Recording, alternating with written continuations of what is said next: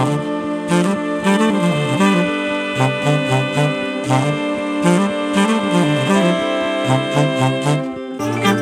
ッドバイブスミッドナイトラクザ by 倉園慶三こんばんはただいま8月31日水曜日の2時29分ですね、えー、昨日ですかね。日付で言うともう一昨日になるんですが月曜日にですね、えー、私の身内が、えー、集中治療室に運ばれたという連絡がありましてね。そしてその病院の先生が言うには今日中にご家族の方を集めてくださいということだったんで私とかみさんとねあの慌てて、えー、都内の病院なんですけども、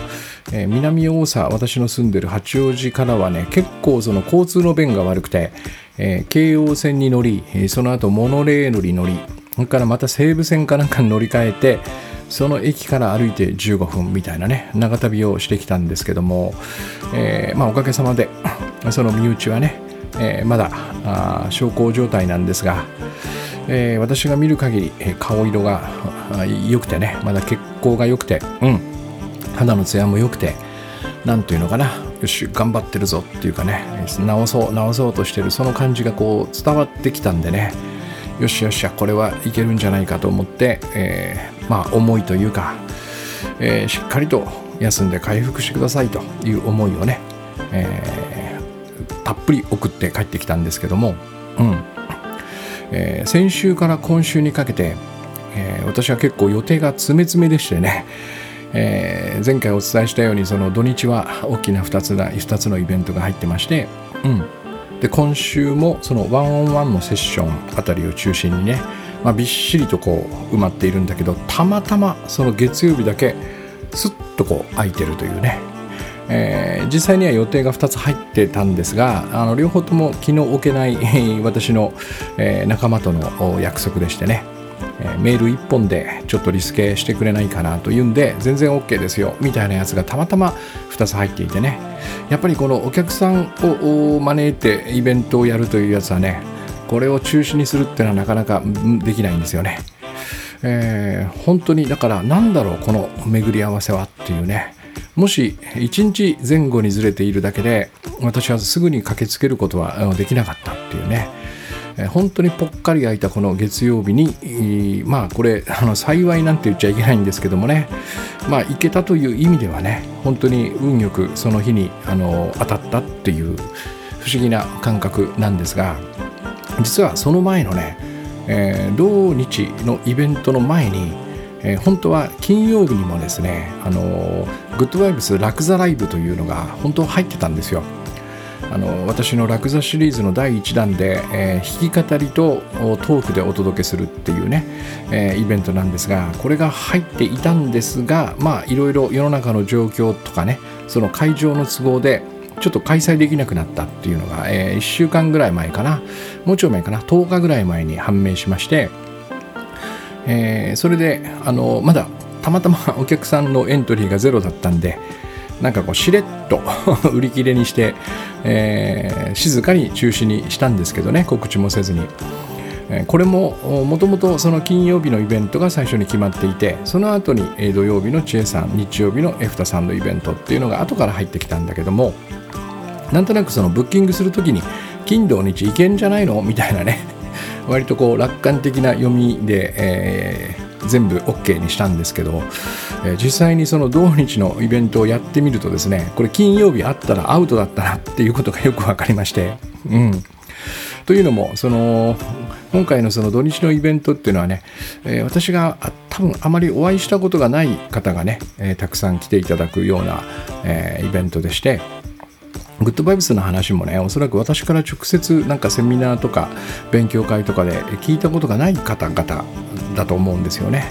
なのでやっぱちょっといつもよりはあ丁寧にじっくりとこうお伝えしないとならない部分があって、えー、スライドを、えー、珍しくねしっかりと作ったんですよね。両方ともね、えー、そのスライドを作るのがまあいつやろうかなっていうのはあったんですけどなんとなくそのイベントが近づきその雰囲気がこうなんとなく肌で分かりでお客さんの、まあ、名簿みたいなものがねある程度こう確定して人数も分かったあたり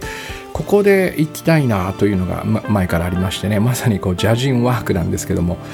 えー、まあでもあの前日の早い時間に始めればおそらく焦るようなことはないだろうと。そういう読みでね、あのー、やってまあまあきっちりとできたんですけどもこれに金曜日のライブがあったらちょっと厳しかったなって感じがしますね。まあ、時間的にもそうなんですけどえー、なんせライブなんでねあのギターとアンプを自分で持ち運ぶんですね。電車で。でこれがさすがにこの還暦の体には応えるという、え ー、もうちょっと前から応えてましたけどね。だからこの体力面とかも考えるとなんかこの金曜日が中止になったという流れはね私にとって決して悪くなかったなというそういうことがまあこの月曜日のね身内の件と続きましてねうんなんかなんだろうなこの流れが悪くないなというこの感覚を、えー、久々にまた味わうことができてねこの話をちょっと今日はしたいなと。で私はその以前の私というかね、えー、こんな感じではなかったんですよ。もっとねなんか何をやっても裏目に出るというかねついていないとえなんで今こういうことが起こるのみたいな出来事の方が多かった感じがするんですよ。でところが2011年ぐらいかな後半ぐらいにグッドバイブスの本を書き始めて、まあ、この取り組みも同時に始めてね、まあ、実験みたいなもんなんですけどね、えー、自分で、えー、この今私が喋っているグッドバイブスの考えとかね発想を、えー、字で生きてみるというこれをやり始めてからなんか知らないけどこういう流れが、えー、悪くない流れがねやってくるようになりましてまあこれあの一見こういう話をするとちょっとオカルトチックな部分もあるんだけどね、えー、実は私はそうは思ってないんでその辺もちょっとお話ししたいと思うんですけど要は何をしたかというと、えー、自分ですね。私それと他の人とこの世界、えー、世界というのはうんなんだろうな。もっと分かりやすく具体的に環境と言ってもいいかもしれませんね。私を取り巻く環境、まあ、この3つが私の人生をこの成り立たせてる3要素なんですね。一人では生きていけませんから私と他の人と環境というね、まあ、環境は例えばえー、一番大きく捉えれば地球なんですけどね。もっとその 周りに宇宙っていうのがあるんだけどそこは僕らはその漢字として感じることができないんでね、まあ、地球という一つの大きな星がありその上に今度は日本という国がありね。そして東京八王子南大沢みたいなこれ全部環境なんですよね。でそれからもっともっと自分の近くに寄せてくるとこの家と部屋っていうねこの感じ。これがなければまあ何もできない。生きていくことはできない。だから環境も私の人生を成り立たせるその大事な要素。でこの自分と他の人と環境を無条件で信頼するというこの取り組みをやってきたんですね。だから、えー、今では、えっと、何が起きてもね例えばライブが金曜日中止になりました、うん、それ以前の私2011年の私だったら多分ここでかなりがっかりするんですよね。でなんだよこれってみたいなね。そしてまあ今で言うと例えばそのコロナの感染拡大みたいなものを恨んでみたりね。そういうことを多分してたんですね。そして自分の不運さをこう呪うみたいなね。これをやってたんだけど、えー、このこの3つね自分と他の人とこの世界を無条件に信頼するということができるとですね、まあ、結果としてですよ、えー、なんかあるなっていう感じ予感がまずするんですよ。おおそういうそういうことなの。でここで私はほうそうきたかっていうようにしてるんですよ。ほうそうきたかっていうのはね、えー、私の予想の範疇を超えているということなんですね。えー、まあ、これを私は本当のことを何も知らないという言葉で表してるんだけども僕らが知らないことっていうのは少なくとも4つあるんですね。本当のことを何も知らない。1つは自分についてです。これはこの番組でもよくお話ししますけど私は何がやりたいんだろう。私は何が好きなんだろう。何をしているのが幸せなんだろう。って答えがないんですよ。自分について何も知らない。それから他の人がね他の人が何を考えどんな気持ちになっているかこれもわからない、うん。まあ、これを予想しようと私たちはするんですけどもね、えー、超能力者でもない限りこれは無理な話です。そして同じく超能力者でない限り未来に何が起こるかわからない。3つ目ですね。で4つ目がある出来事がどんな結果を自分にもたらすかの因果関係。これはもうお手上げですよね。下手するとこれはもう人生が終わるまでわからなかったりする。一個のねこの出来事が私に何をもたらすんだってもう人生が終わる直前まで本当は答えが出ない。この4つがわからないとしたらね、えー、例えばライブが中止になるっていうその出来事に遭遇した時に本当はがっかりできないはずなんですよ。まあこれ理屈の上ではね 感覚的にはがっかりしますよ。でも本当にその因果関係未来に何が起こるか分からなければこのライブの中止というのが私に何をもたらすっていうかもたらすのかはその時点では全く不明なんですよ、えー、だからほうほうそうきたかで受けるしかないんですね。ここでなんか不運だながっかりだなと失望だなというのが以前の私だったんですけどもこれをやめたんですね、えー、何か意味があるだろうと、うん、そしてそれはおそらくこの3者ね自分と他の人とこの世界を無条件に信頼してるんであれば悪くはないだろうなと、うん、その行き先はね、えー、これを僕はなんか意識的に取り組みとしてやってきましてね。そうすると何が起こるかというと、えー、私はその世界を信頼してますんで残念に思わないんですよ。残念に思わ思わなければいわゆる負の心象、ね、心の像私が頭の中で作り出す現実とは違う私の心の中にある一つの映像みたいなものを作り出さなくなるんですね。でそうするとこれが不思議なことに、えー、私の見る世界はいい流れになっているなっていうこんな風に見ることができるっていうね、えー、なんつうのかな私の見る世界この景色が変わるっていうことです。えー、正確に言えば変わっているんじゃないんですよ。世界は最初からそのままあるんですよ。そこに残念だ失望だこれは不運だついてないという、えー、意味をつけずにそういう心象を作り出さずに見ることができるようになるということですね。この意味で、えー、この話は多分オカルトオカルトではないだろうなというふうに、うん、私は認識してるわけですね。で今日はこの、うん、信頼というねこの話をしてみようかなと思います。その自分と世界とね自分と他の人とこの世界を信頼するって信頼って何よっていうねこれやっぱ疑問が大きく湧くところ。で私もこの取り組みを始めてね信頼するって何だろうなっていう問いかけを自分で何度も何度もした感じがしますね。これねあの簡単に言うとさっき私無条件に信頼するというふうに言ったんだけど本当は信頼に無条件というその枕言葉をつける必要はないと思ってます。というのも条件付きの信頼というのは存在しないんですね、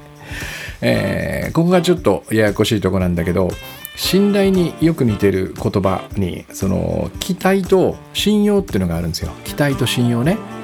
えー、でこれあの例えばね上司に自分がこの3つね信頼期待それから信用ね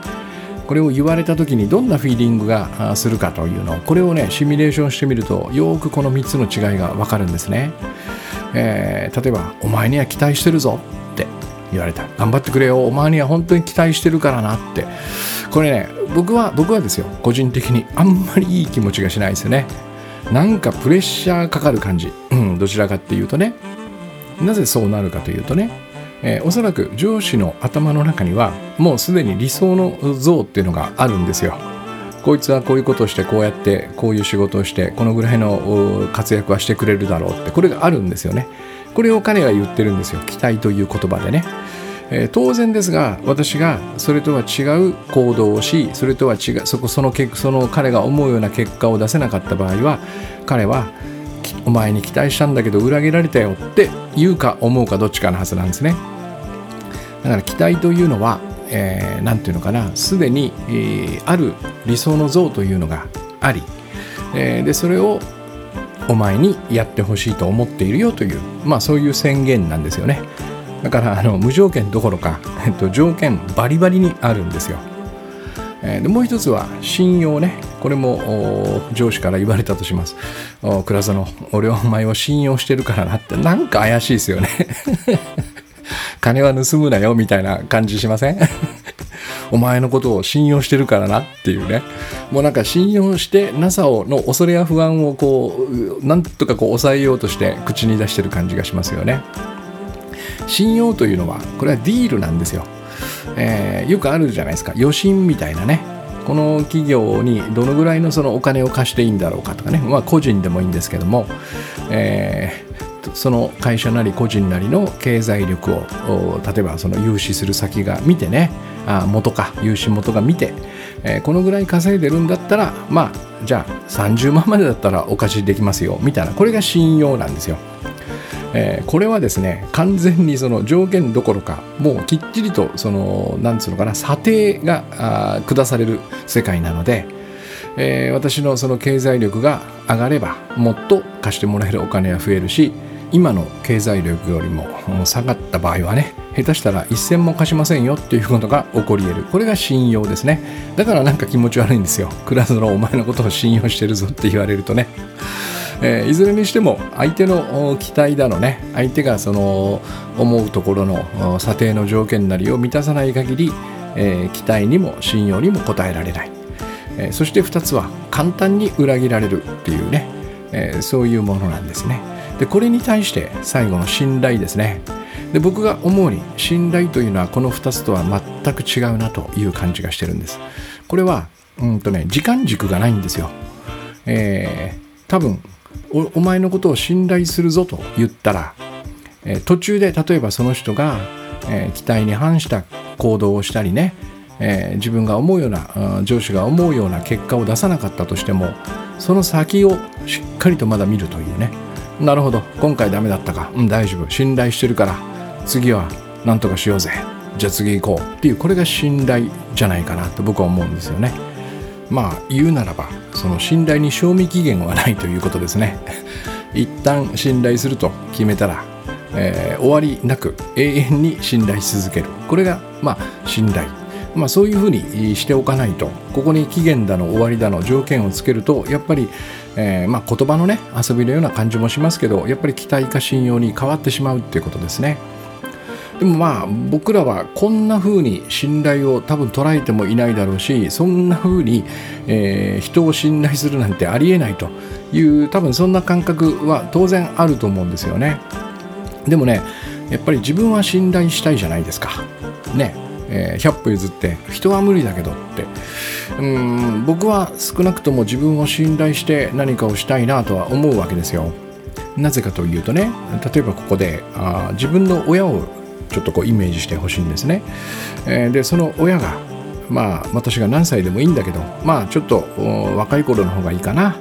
ティーンネイジャー中学生ぐらいかな。その時にまあだから何て言うかな中学生ぐらいになるといろんなことをこう自分でやりたくなるじゃないですか。ね。こういうこともやってみたいああいうこともやってみたいっていうね。まあ場合によっては何だろうこう一人で一人旅に出たいみたいななんか あんまないのかな最近はそういうの。僕もあんまり好きじゃないんでそういうことはしないと思うんだけど、まあ、例えばそういうことをやってみたいと思った時にね自分のその親が、えー、私を信頼してくれてる方がいいのか元気に動けるのかねそれとも心配してくれてる方がいいのかこの問いなんですよ。うん、これはなんか多分だけど一目瞭然な感じがするんですよね。ずっとずっとお前のことが心配なんだよ。ずっとお前のことが心配なんだよ。って言われながら、えー、僕は生きていきたいか、うん、それとも「お信頼してるよ」と一言言って、何かやりたいっつったら「ああやってみればいいんじゃない?」ってこのどちらがいいかって考えた時におそらく僕はもう信頼一本ですよね。こっちしか多分ないと思うんです。そしてさらにねそのそのどちらかの自分ってどんな感じになってるかなっていうのもちょっと想像してみるとね面白くて、えー、当然だけど信頼してるよって言われてやってみればって言われてる自分はなんかちょっとこう自信がある感じがしますよね。ああやっていいんだなと。うんそうか信頼してもらえてるんだ。つまり私はこれをやっていいんだなっていうね、えー、私を肯定できる感じがします。でもこの反対にね、えー、心配だよ。もう心配なんだよ。やめてくれよって。そういうことしないでくれよと。おとなしく家にいて。みたいな感じ。学校から帰ったらまっすぐ帰って。ねうちにいればいいんだからっていう。こういう感じにもし私が育てられたとしたら。多分だけどそのなんか親の思いと私のこの自覚というのはえー、ほぼほぼ同期するんじゃないかって感じがするんですね。そうかそうだよな。俺はまだまだいろんなことがなんか足りない？できない？だからとてもじゃないけどこの安心して信頼なんかしちゃダメな危ないんだよな。そうかそうかじゃあいつもいつも自分のことを心配していた方がいいんだみたいな感じになるんじゃないかっていうね。そういうイメージを持ちます。でこれをじゃあ自分自身にやったとしたらどうなんだ？ってことなんですよ。多分だけど同じことが起きるはずなんですね。私が私を心配する、うん。えー、私が私を信頼する。これはどう考えても後者の方がいいわけですよ。でさっき言ったようにその信頼をするためには条件をつけたらダメなんですね、えー、つけた瞬間に基本的には信頼というのは不可能になるんですよ。その通りに答えられないから僕らはね。とするとここでもう無条件の信頼というあるかないかよくわからない。多分聞いてらっしゃる方はそんなもんあるかよっていう思ってる方もね少なくないと思うんですがこれあるなしを言ってもしょうがないんですよ。信頼するしかないんだから。そして信頼が無条件であるとすればねこれはもう僕の意思ということになるんですよ。うん。期待と信用はね意思ではないんですね。意思が関係ないんですよ。逆に言うと意思を発揮しなくていいような仕組みになってるんですよ、えー、僕がただただ期待すると宣言しその後は相手の行動結果に応じてそれを引っ込めればいいというね自動的に決まりますから信用も期待もね意思はゼロでいいんですね。ところがこの信頼だけは、えー、意思に頼るしかないんですよ。無条件だからね。そして条件をつけた瞬間に信頼ができなくなるとすればもう残る選択肢は1個しかないんですよ。信頼すると いうしかないんですよ。そしてこれを自分に向ける方がいいということであればやっぱり私はこの信頼無条件というのをね確信してみたいなと思うわけです。これがおそらく私がそのグッドバイブスを書き始めてからやっていた取り組みなんだろうと思いますね。あこれを妨げる要因っていうのはもう無数にあるのは分かります。えー、まずねやっぱりそう簡単に自分や他の人を信じていいのかと。なんかやっぱこうバカっぽい感じがしますよね。そんなんだから騙されるんだよみたいなね、えー、どちらかっていうとあらゆることにそのまず疑念を持つというかね疑うこの疑うという姿勢の方がクレバーな感じがしますよね。だからあやっぱりこうすぐに信じずに疑ってかかりなさいと教わってきた感じがやっぱするんですよね。あらゆる分野でね。でもその分かるんだけども、えっと、僕が言ってるこの信頼というのはねえー、なんかなこの前の番組でもお話ししましたけどその私たちの本性は愛であるというその存在のところを信頼するという話なんですよ。えー、片っぽのその偽りの自分ね恐れや不安を抱くとおかしなことをする自分っていうのは、えー、当然ですけどもなんか隙があれば人を騙そうと思うしね下手したら詐欺まがいのことをやることもあるでしょう。えー、そこを信じるっていう話とはちょっと違うんですよ。だから例えば私は今自分と他の人とこの世界を無条件で信頼すると、ね、そういうトライをやってますと。でそこに 例えばこの間も来たんですけどあのなんかシンガポールから英語のメールが来ましてね。Your Podcast チャンネルがランクインしてると。なんかのとかカテゴリーで6位とかになってる。コングラチュレーションとか書いてあって。でカルロスとかって名前なんだけど私に任せればもっと上位に行ける。みたいなここに連絡してくれってそんなメールに俺は返信しませんよ。これはもうどう考えても怪しいなってわかる。このね怪しい感覚がなくなったりはしないんですよ。うん。すると僕が言うこの 自分と他の人とこの世界を信頼するって話はねおそらく全然違うんじゃないかなと思います。だからなんか分かんないですけどその中学生ぐらいのね時に同級生だったもうなんかそれこそ40年も連絡を取ってない知り合いがね私のところにこうやってきてねちょっとあの借金の保証人になってくれってなるわけがないってそんなものにね。こういうことは心配しなくて大丈夫なんですよ。うん、まあまあそれをやってるのはおそらく偽りの自分だろうしね、えー、いくらその無条件で信頼すると言ってもそういう世界とこっちの世界は全然違うんですよね、えー、フィッシングのメールバンバンクリックするようなそんな真似は、えー、しません。うん、だからここは本当は警戒しなくてもいいとこなんですけどね。まあでもその疑念を持つ方が賢いよっていうその感覚は僕らの中に根強くありますからこの話を受け入れるのがどれだけ難しいかっていうのはよく分かります。だからこれはねやっぱおそらくねやってみるしかないんですよ。やってみてどんな損をするかってねどんなひどい目に遭うかっていうのを自分でまあ どうだろうね。そのその1回でもその目に遭いたくないっていうのはちょっと厳しいんだけども、まあ、ちょっと試しにやってみて、えー、自分と他の人とこの世界を無条件に信頼したら何が起こるのかってね。騙されまくるのか。何かを失いまくるのか。それともさっき僕が言ったようにね、えー、別の景色がそれも悪くない景色が見えるのかっていうのをねこれも試してみるしかないんですよね。机の上で議論しても多分この話は堂々巡りに終わるでしょうね、えー、信頼は無条件ですよ。いやそんな危険なことはできない。いやいややってみたら必ずいいことが起こると。いやいやそのやること自体が危険だ。みたいなことでぐるぐる回るしかもうなくなるんですよね。なんかね一つねまあそのなんだろうな信頼してみようっていうなんつうのかなこう思うきっかけになるかちょっとわからないんだけど一つだけ僕が発見したことがあってね。このまあ自分と他の人これ2つ取ってみると、えー、この信頼の量っていうのはね必ず同じになるんですね。うん。自分を信じてる分だけ他の人を信じることができる、えー、信頼できる、えー、他の人を信頼してるその分だけ自分を信頼できるってことです。これなぜかというとこれが一つ意識なんですよ、えー、僕ら僕とあなたは一つなんですね、えー、同じ同じ存在として僕らは見るんですよ。人はすっごい信頼できるんだけど自分はからっきしなんてことは多分ありえない。その反対もそうです。私自身はものすごい信頼してるんだけど他の人間は一切信頼しない。いやこれもないですね。この自分とね他の人がね全く違う生き物であればそういうことも起こり得るんだけどもこれがやっぱ一つだからなんですよ。同じ生き物なんですね。同じ存在なんです。だから私の中のこの部分が信頼できないなって思うところは他の人の中に同じものを見る、えー、全く同じようにこの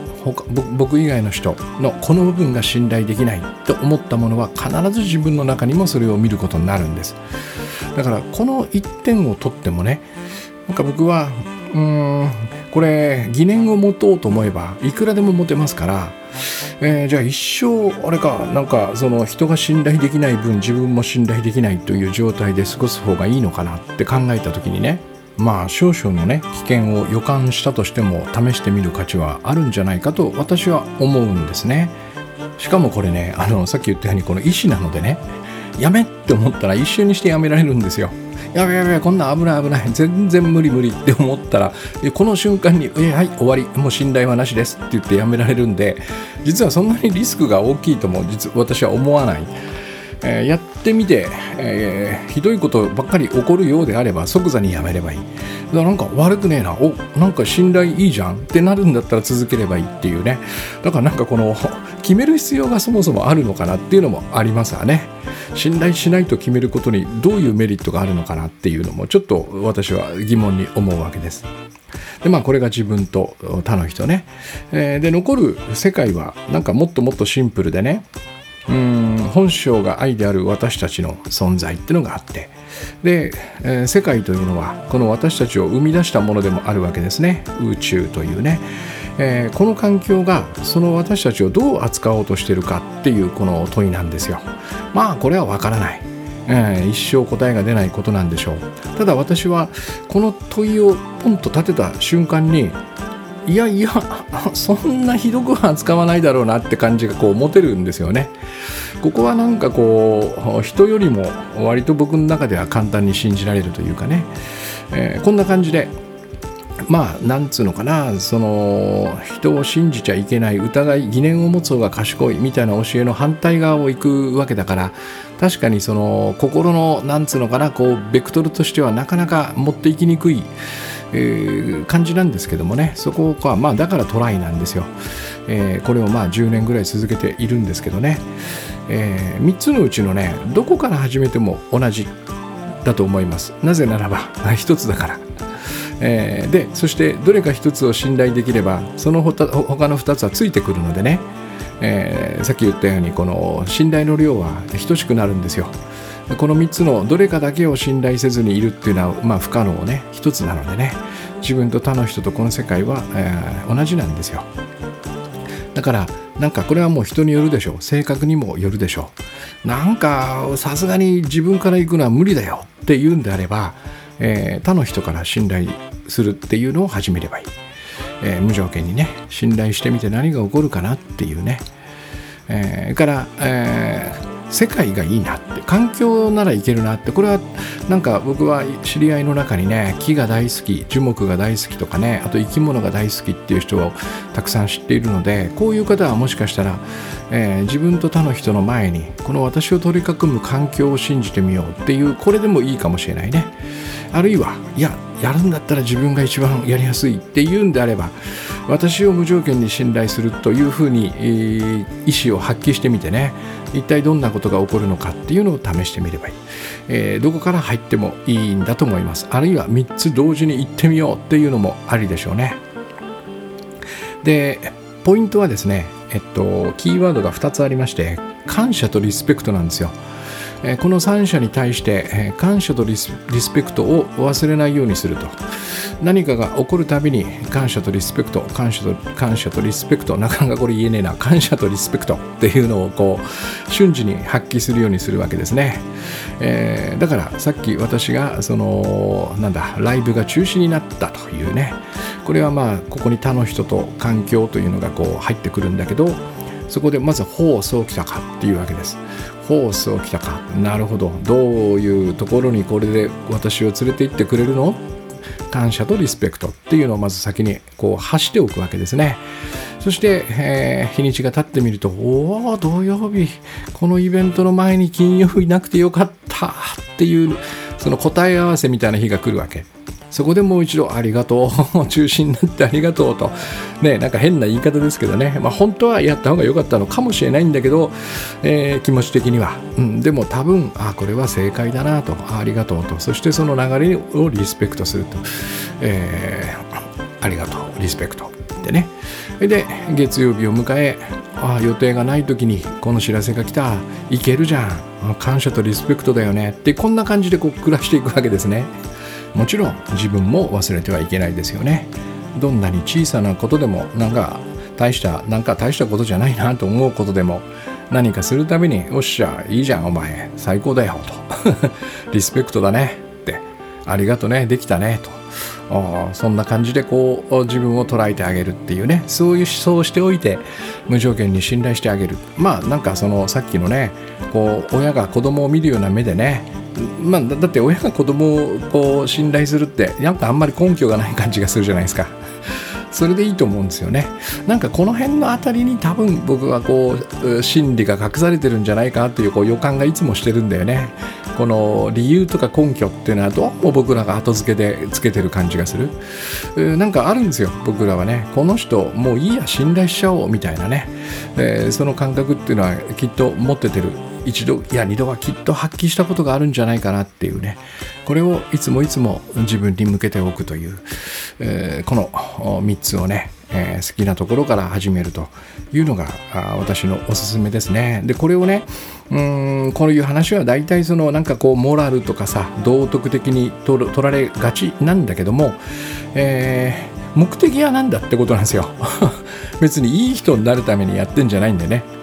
なんかこうこの人はこうなんだ得が高いなとかね。そんな風に思われるためにやってるんじゃないんですよ。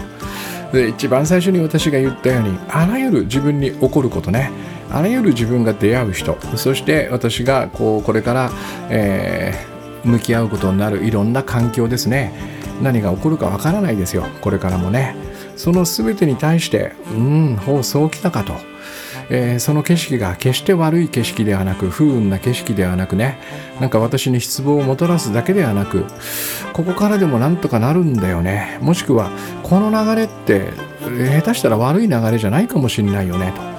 僕はこれがありのままの現実なんじゃないかと思ってるわけです。私たちの心象をかぶせていないね、えー、なんとかなる。現実ならなんとかなるというのはこういうことを私は言ってるんだけども、えー、今こうやって私がね60年生きてこれた来られたということは多分なんとかなる現実があってくれたからなんですね。これを僕らは毎回毎回いろんな心象をここにかぶせてね、えー、ひどいなダメだな、えー、ついてないなと思いながら生きてきたんだけどもここで自分と他の人とこの世界を信頼するというねこの意思を発揮すると、えー、もしかしたらこのありのままの現実というのを見せてもらいながらね気持ちよくいけるんじゃないかとこのためにやってるんですね。えー、そうそう。だからね最初の話に戻りますけど私はその月曜日にかみさんと、えー、身内のね、えー、眠っている ICU に入りながら、え、そこでも私とこのこの人とそしてそれを取り巻くこの、まあ、病院なのかな、え、もしくはその人の回復力なのかなそういうものを信頼してよっしゃ信頼するよと言って帰ってくることができたと。いうそういうお話になるわけですね。うん、まああの何度かこの後もねこの信頼についてはたびたびお話ししたいなと思ってます。えー、そうそうあの予定詰め詰めはね今も続いていまして 今週末の金曜日にえー、ひらめいて動くフリースタイル仕事術ジャージンワークというのをね、え、第2回目を開催します。金曜日の、え、19時からですねオンラインで。第1回目はまああのー、私の手応えとしてはかなり良くてですね、えー、まあ最初の初回講義はまあこんな感じだろうと予想していた通りだったんですがその後翌週のね科目に行う1時間ずつのそのズームのレビューというのはこれが楽しいですね。どうでしたか？ひらめいたまんまり動けましたか？やりたいと思ったことができましたか？みたいなね。いやこういうとこが難しかったみたいなことを結構ねあのバッチリ話話すことができるんですよね。えー、なのでこれ3回ものにしてよかったなと。2週間に分けてね。金曜日と火曜日木曜日。科目は自由参加なんであの都合が悪ければパスしていただいても構わないんですがあこれもねそうやって考えてみると自分と他の人とこの世界を信頼してえー、フリースタイルでいくっていうそこにつながるのかな？うん。よかったらあぜひご参加ください、えー、そんな感じでなんか少し寒くなってきてますけどね。風邪などひかれぬように今日もいい一日をお過ごしください。ありがとうございます。